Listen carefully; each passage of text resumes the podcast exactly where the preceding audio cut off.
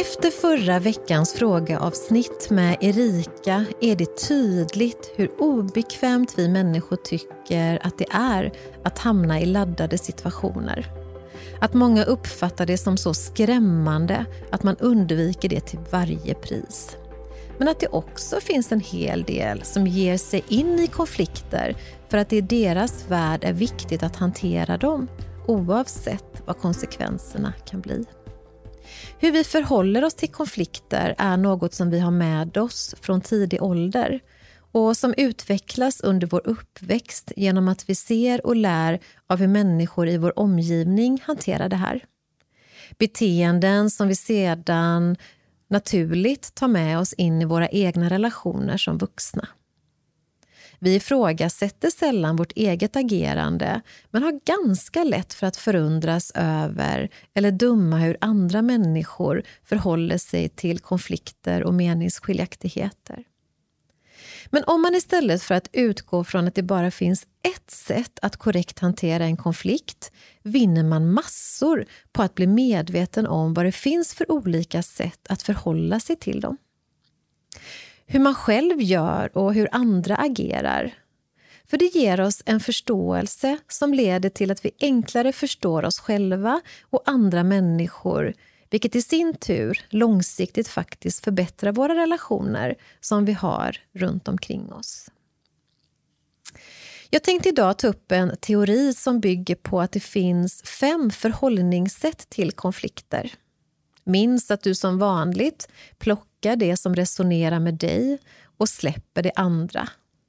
Att den här podden inte handlar om att ge dig ett facit eller utgå från att det finns ett rätt och ett fel utan mer bjuder in till att se saker utifrån olika perspektiv där du som lyssnar själv sen tar ansvar för vad du väljer att ta med dig. Du får plocka russinen ur kakan. Innan jag går in och berättar om de fem olika konfliktstilarna vill jag också understryka att vi människor kan växla mellan olika konfliktreaktioner. Allt beror på med vem vi har konflikten och vilken situation vi befinner oss i. Vilket såklart känns självklart att till exempel om en kollega många gånger frågar oss någonting att det inte irriterar oss lika mycket som det gör när det är vår partner det handlar om.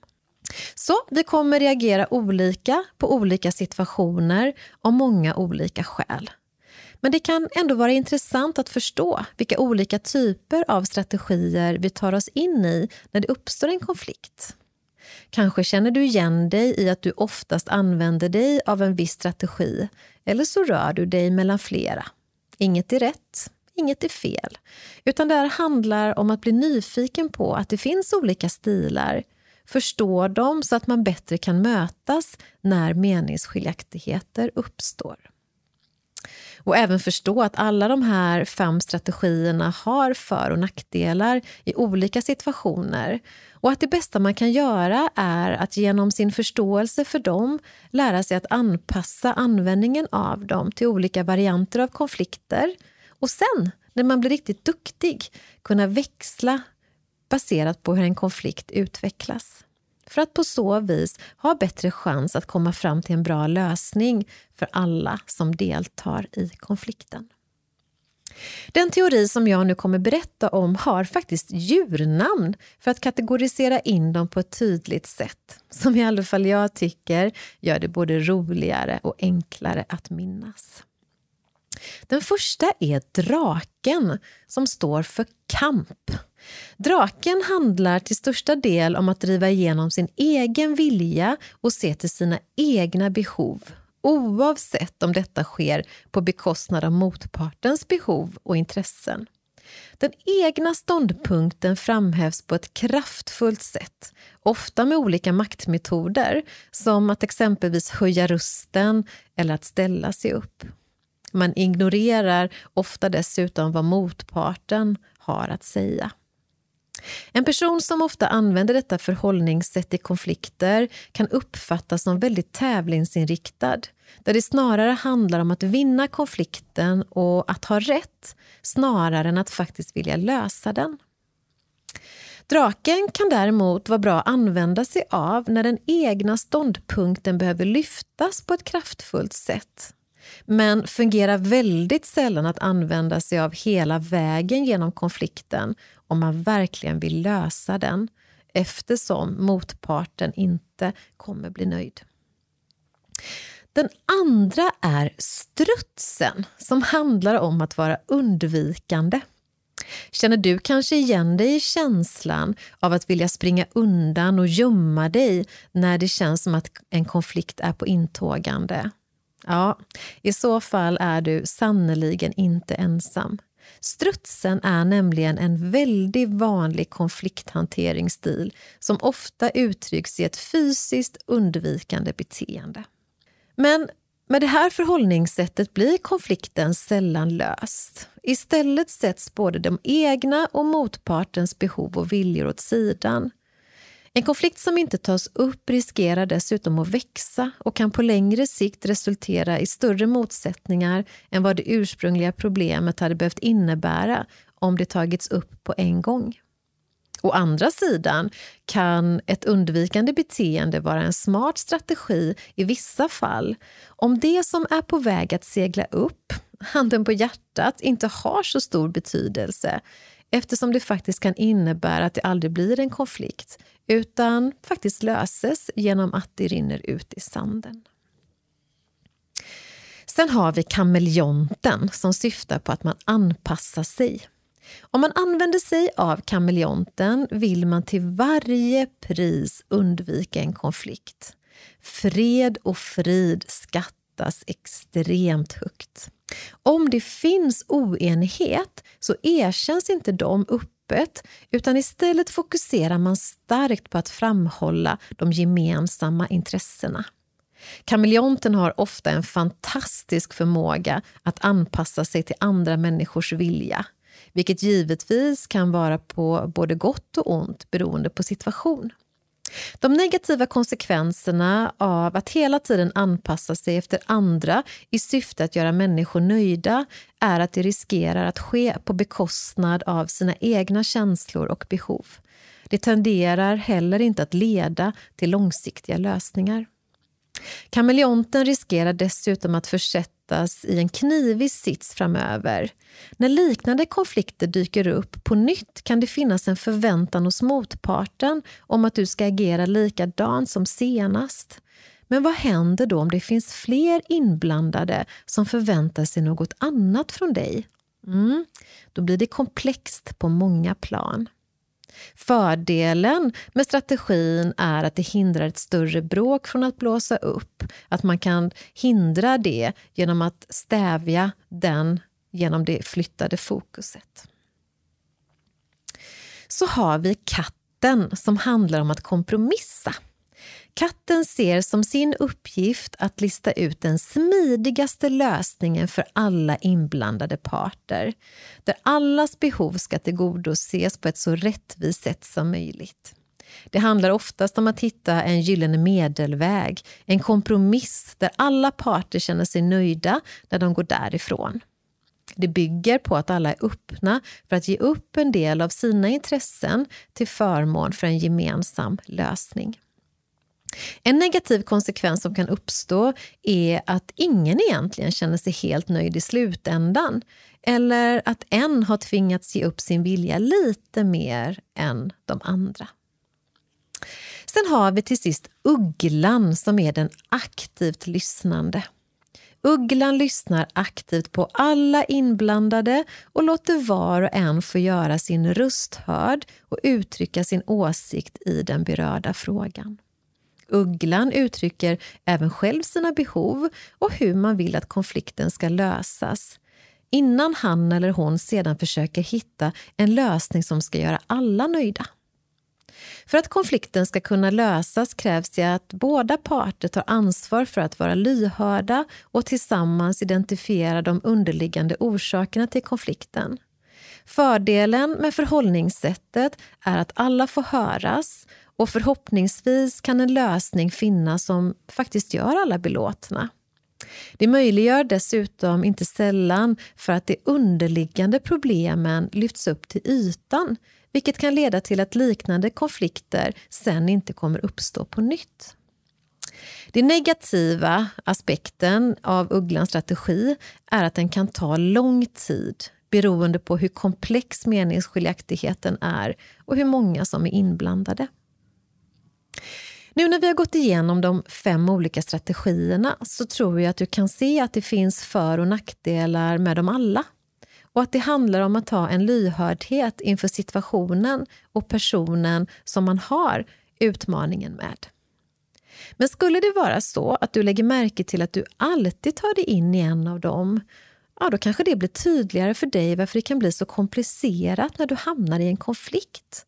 Och att svaret på det kan vara att du behöver röra dig in i någon annan strategi för att kunna lösa det som behöver lösas.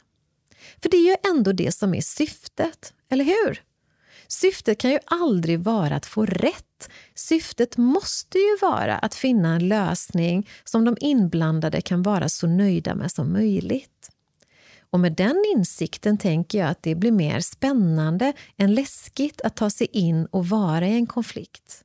Om man alltid tänker att en konflikt uppstår för att vi inte tycker likadant, har olika behov eller för att det har skett ett missförstånd och att det är ett ypperligt tillfälle att lära känna varandra bättre och genom det också utvecklas både som individ och i relationen. När vi har den inställningen kommer en konflikt alltid leda till något bra så länge vi inte lämnar den innan vi har funnit en lösning. Ibland har vi funnit en lösning som blir betydligt mycket bättre än den vi själva stod med innan diskussionen. Ibland har lösningen handlat om att jag har fått en förståelse för varför något är viktigt för den andra som gör att det är lätt för mig att släppa min idé. Och ytterligare någon gång har vi hittat en lösning som bygger på att vi kan acceptera och må bra i att vi faktiskt har olika sätt att se på något eller agerar olika i en viss situation som inte längre behöver trigga eller göra oss irriterade. För egen del älskar jag såklart inte att hamna i konflikter. Men jag undviker dem inte. Det jag istället gör är att jag försöker förebygga dem genom att ha en pågående dialog med de människor jag har i min närhet. Att ta upp saker innan det blir för stort. Ställa frågor och vara nyfiken på mina medmänniskor. För med förståelse ökar i alla fall min acceptans. Och där inne minskar även irritationen och förväntningarna. Så om jag får dela med mig av mitt bästa tips så är det att våga prata med varandra. Berätta vad du tycker, tänker och känner innan det har vuxit sig så stort så att det blir en konflikt. När man kan ha ett fint resonemang om vad som är viktigt och varför. Men försök att inte anklaga den du pratar med. Berätta istället hur du upplever det. Men lägg också gärna in att du förstår att personen i fråga inte agerar så för att reta upp dig, men att det väcker något inuti dig som inte känns gott och att du gärna vill resonera om hur ni tillsammans ska hantera det framåt. För de allra flesta människor vill dig inte illa. Och med den tanken är det lättare att gå in i ett sådant samtal. Och är det så att någon vill ta upp något med dig Försök att inte se det som ett hot. Se det som en kärleksförklaring. Personen i fråga tar ju bara upp det för att er relation är viktig och för att han eller hon vill att ni ska ha det så bra som möjligt och därför vill plocka bort det som står i vägen för den goda känslan.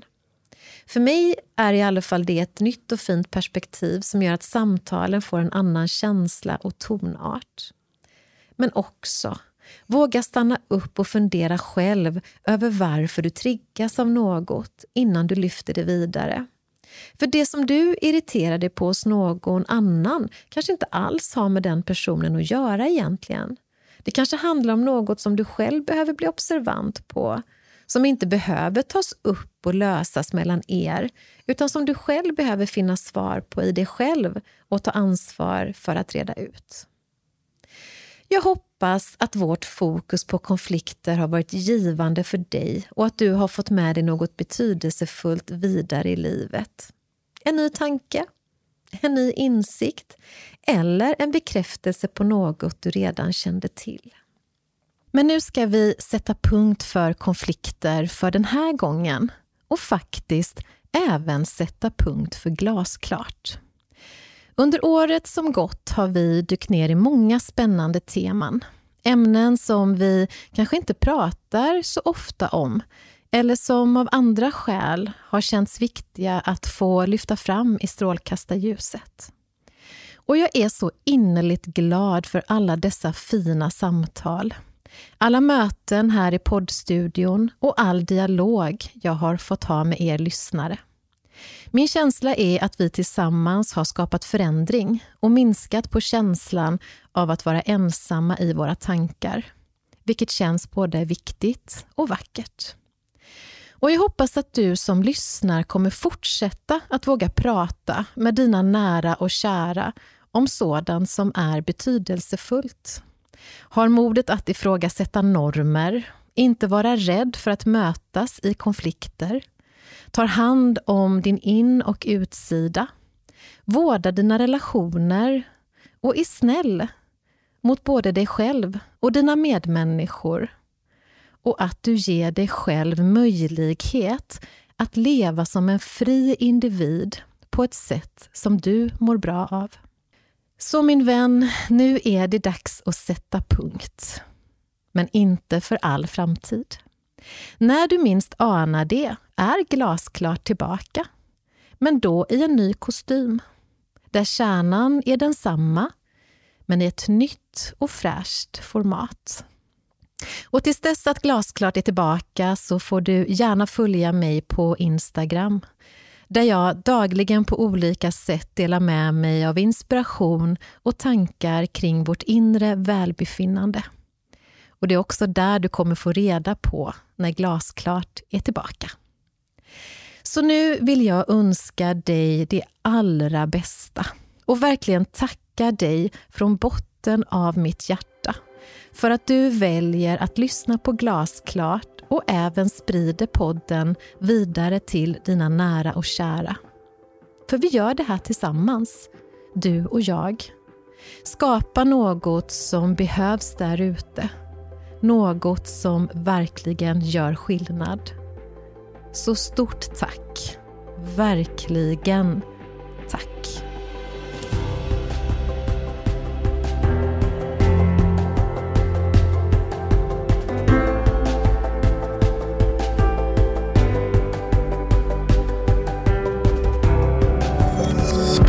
Thank you for listening to this Polpo original. You've been amazing.